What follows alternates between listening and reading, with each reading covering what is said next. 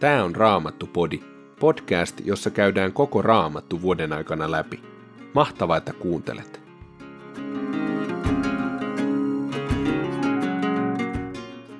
Tänään luemme Esran kirjasta luvut 5 ja 6. Ensimmäisestä Johanneksen kirjeestä luvusta 3, jakeesta 19 luvun loppuun, ja psalmin 106 josta jakeet 30-48.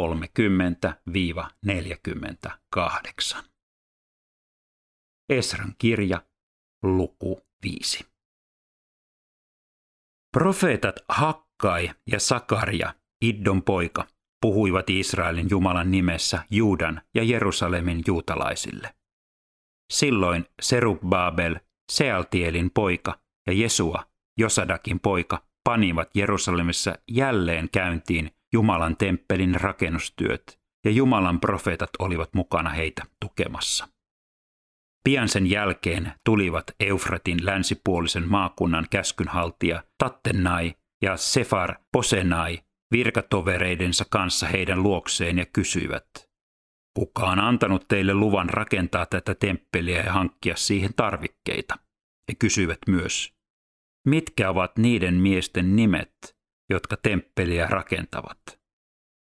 Mutta Jumala ei hylännyt juutalaisten vanhimpia, ja heidän annettiin jatkaa työtä, kunnes Dareios saisi asiasta tiedon ja häneltä saapuisi vastaus. Jäljennyskirjeestä, jonka Eufratin länsipuolisen maakunnan käskynhaltija Tattenai sekä Setar Bosenai ja hänen virkatoverinsa, tämän maakunnan valvojat, lähettivät kuningas Darejokselle. Heidän tiedonantonsa kuului näin. Kuningas Darejokselle tervehdys. Ilmoitamme kuninkaalle, että olemme käyneet Juuden maakunnassa katsomassa suuren Jumalan temppeliä. Sitä rakennetaan hakatuista kivistä ja seiniä vuorataan laudoilla. Työtä tehdään ripeästi ja se edistyy hyvää vauhtia. Me kysyimme vanhimmilta, kuka oli antanut heille luvan rakentaa temppeliä ja hankkia siihen tarvikkeita. Kysyimme myös heidän päämiestensä nimet ja kirjoitimme ne muistiin, jotta voisimme ilmoittaa ne sinulle. He vastasivat olevansa taivaan ja maan Jumalan palvelijoita ja rakentavansa uudelleen temppeliä, joka oli pystytetty sinne jo hyvin kauan sitten.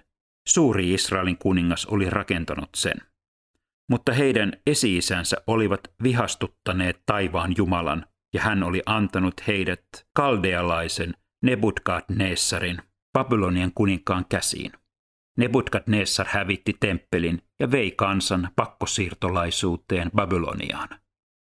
Mutta kun Kyyros tuli Babylonian kuninkaaksi, hän antoi ensimmäisenä hallitusvuotenaan käskyn, että tämä Jumalan temppeli oli rakennettava uudelleen – Kyyros käski myös tuoda Babylonian temppelistä Jumalan temppelin kultaiset ja hopeiset astiat, jotka Nebukadnessar oli ottanut Jerusalemin temppelistä ja vienyt mukaansa.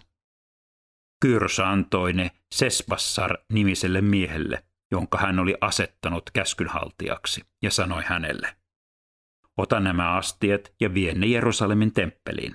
Temppeli on rakennettava entiselle paikalleen.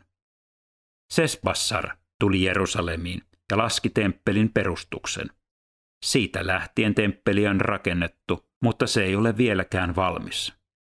Jos siis kuningas katsoo aiheelliseksi, pyydämme, että Babyloniassa tutkitaan kuninkaan arkistoista, onko kuningas Kyyros todella käskenyt rakentaa Jerusalemiin tämän temppelin, ja että asiaa koskeva kuninkaan päätös lähetetään meille. Luku 6. Kuningas Dareios käski tutkia asiaa Babylonian aarekammioissa, joissa arkistoja säilytettiin. Ekpatanan palatsista Median maakunnasta löydettiin kirjakäärö, johon oli kirjoitettu. Asiakirja. Ensimmäisenä hallitusvuotenaan on kuningas Kyyros antanut Jerusalemin temppelistä tämän määräyksen – Temppeli rakennettakoon uudelleen paikaksi, jossa toimitetaan uhrit. Sen perustus säilytettäköön entisellä paikallaan. Temppelin korkeus olkoon 60 kyynärää ja leveys 60 kyynärää. Sen seinissä olkoon hakattuja kiviä kolmena kerroksena ja sitten aina yksi kerros hirsiä. Kustannukset maksetaan kuninkaan varoista. Myös temppelin kultaiset ja hopeiset astiat, jotka Nessar on tuonut Jerusalemin temppelistä Babyloniaan, on luovutettava takaisin. Ne on vietävä Jerusalemin temppeliin ja asetettava sinne paikoilleen. Tämän perusteella kuningas Dareios lähetti käskyn kirjeen, joka kuului näin. Tattenaille, Eufratin länsipuolisen maakunnan käskynhaltijalle, ja Setar Posenaille sekä heidän virkatovereilleen, Eufratin länsipuolisen maakunnan valvojille. Älkää puuttuko tähän asiaan, vaan antakaa temppelin rakennustöiden jatkua rauhassa. Juutalaisten käskynhaltijalla ja heidän vanhemmillaan on lupa rakentaa temppeli entiselle paikalleen. Nyt määrään, miten teidän tulee tukea juutalaisten vanhimpia, kun he rakentavat tuota temppeliä. Niistä kuninkaan verotuloista, jota saadaan Eufratin länsipuolisesta maakunnasta, on tarkoin ja viipymättä korvattava noille miehille kaikki kustannukset. Jerusalemin papeille tulee päivittäin antaa täsmälleen sen mukaan kuin he ilmoittavat tarpeellinen määrä sonneja, pässejä ja karitsoita sekä vehnää suolaa, viiniä ja öljyä, jotta he voivat uhrata uhrinsa taivaan Jumalalle ja rukoilla menestystä kuninkaalle ja hänen pojilleen. Annan myös seuraavan käskyn. Jos joku rikkoo tätä määräystä vastaan, hänen talostaan revittäköön palkki ja hänet lyötäköön siihen riippumaan, hänen talonsa hajotettakoon rauniokasaksi. Tuhotkoon Jumala, jonka nimen tyyssiä tämä temppeli on, jokaisen kuninkaan ja kansan, joka rikkoo tätä määräystä vastaan ja yrittää hävittää Jerusalemin temppelin. Minä, Dareios, olen antanut tämän käskyn. Noudatettakoon sitä tarkoin. Tattenai, Eufratin länsipuolisen maakunnan käskynhaltija, ja Setar Bosenai sekä heidän virkatoverinsa tekivät tarkalleen niin kuin kuningas Dareios oli käskenyt. Juutalaisten vanhimmat jatkoivat rakentamista ja työ onnistui hyvin, kun profeetat Hakkai ja Sakaria, Iddon poika, rohkaisivat heitä puheillaan. Temppeli rakennettiin valmiiksi niin kuin Israelin Jumala oli käskenyt ja niin kuin Kyyros, Dareios ja Artarksekses, Persian kuninkaat, olivat määränneet. Temppeli oli valmis Adar-kuun kolmantena päivänä kuningas Dareioksen hallituskauden kuudentena vuotena. Israelilaiset papit ja leeviläiset ja muut pakkosiirtolaisuudesta palanneet viettivät riemuiten temppelin vihkiäisjuhlaa. Juhlassa he uhrasivat sata sonnia, 600 pässiä, 400 karitsaa sekä syntiuhriksi koko Israelin puolesta 12 pukkia yhden kutakin heimoa kohti. Sitten he asettivat papit ryhmittäin ja leeviläiset osastottain huolehtimaan Jerusalemissa Jumalan palveluksesta, niin kuin Mooseksen kirjassa on määrätty. Ensimmäisen kuun neljäntenä toista päivänä viettivät pakkosiirtolaisuudesta palanneet pääsiäistä. Papit ja leeviläiset olivat kaikki puhdistautuneet niin, että jokainen heistä oli puhdas. He teurastivat pääsiäislampaan kaikkien palanneiden puolesta, veljensä pappien puolesta ja omasta puolestaan. Pääsiäislammasta söivät pakkosiirtolaisuudesta palanneet israelilaiset ja kaikki, jotka olivat erottautuneet maassa asuvista muista kansoista ja hylänneet niiden saastaisuuden, koska he tahtoivat palvella Herraa, Israelin Jumalaa. Riemuiten he viettivät happamattoman leivän juhlaa seitsemän päivän ajan. He iloitsivat, koska Herra oli tehnyt Assyrian kuninkaan heille suopeaksi, niin että kuningas auttoi heitä Israelin Jumalan temppelin rakentamisessa. Ensimmäinen Johanneksen kirje, luku 3, jae 19. Siitä me ymmärrämme, että totuus on meissä, ja me voimme hänen edessään rauhoittaa sydämemme. Jos se meitä jostakin syyttää, Jumala on meidän sydäntemme suurempi ja tietää kaiken. Rakkaat ystävät, jos sydämemme ei meitä syytä, me voimme rohkeasti lähestyä Jumalaa, ja mitä pyydämmekin, sen me häneltä saamme, koska noudatamme hänen käskyjään ja teemme sitä, mikä on hänen mielensä mukaista. Tämä on hänen käskynsä. Meidän tulee uskoa hänen poikaansa Jeesukseen Kristukseen ja rakastaa toinen toistamme niin kuin hän on meitä käskenyt. Joka pitää hänen käskynsä pysyy Jumalassa ja Jumala pysyy hänessä. Ja sen, että hän pysyy meissä, me tiedämme hengestä, jonka hän on meille antanut. Psalmi 106, jae 30. Mutta kansan keskeltä nousi Binehas. Hän langetti tuomion ja vitsaus väistyi. Tämän tähden hänet katsotaan vanhurskaaksi iäti polvesta polveen. Meribassa, missä vedet virtasivat, he vihastuttivat Herran. Mooses joutui kärsimään heidän takiaan, kun he saivat hänet menettämään malttinsa, ja hän puhui sanojaan punnitsematta.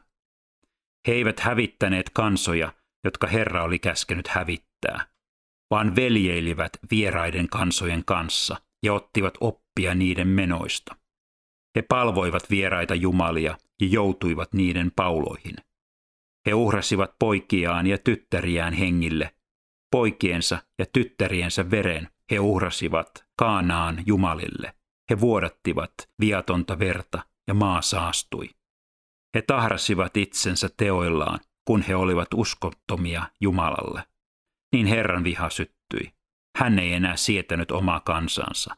Hän antoi sen vieraiden kansojen käsiin, vihamiesten orjuuteen. Viholliset ahdistivat israelilaisia, ja heidän oli nöyryttävä vieraiden valtaan. Yhä uudestaan Herra pelasti heidät, silti he kapinoivat ja toimivat halujensa mukaan, vajosivat syntiin yhä syvemmälle. Mutta Herra näki heidän ahdinkonsa ja kuuli heidän avunhuutonsa. Hän muisti liittonsa ja armahti heitä ja osoitti suuren laupeutensa. Hän taivutti heille suopeiksi ne, jotka olivat vieneet heidät vankeuteen. Pelasta meidät, Herra, meidän Jumalamme. Saata meidät yhteen kansojen keskeltä. Silloin saamme ylistää pyhää nimeäsi ja riemuiten kiittää sinua. Ylistetty olkoon Herra, Israelin Jumala, iankaikkisesta iankaikkiseen. Koko kansa sanokoon, Aamen, halleluja.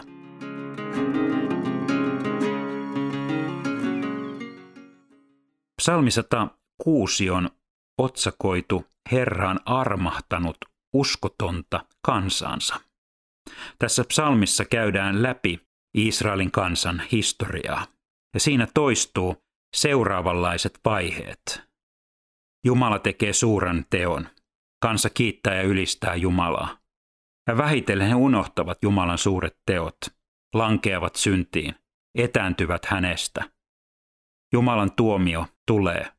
Tuomion tehtävänä on ravisuttaa kansaa hereille, kutsua heitä parannukseen, palaamaan Israelin Jumalan luokse.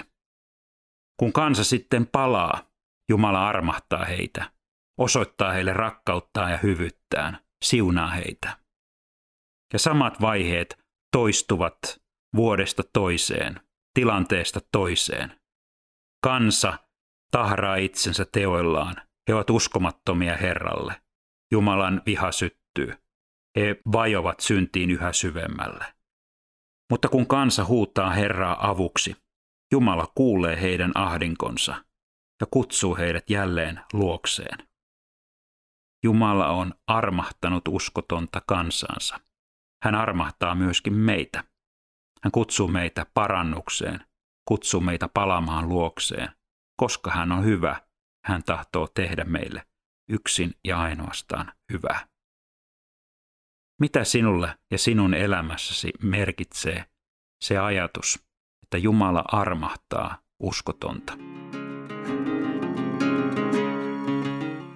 Raamattupodin sulle tarjoaa Opko ja kuunnella voit muun muassa Spotifysta, Apple Podcastsista ja yleisistä podcast-sovelluksista niin kuin Castboxista, Pocketcastsista ja Podcast Addictista.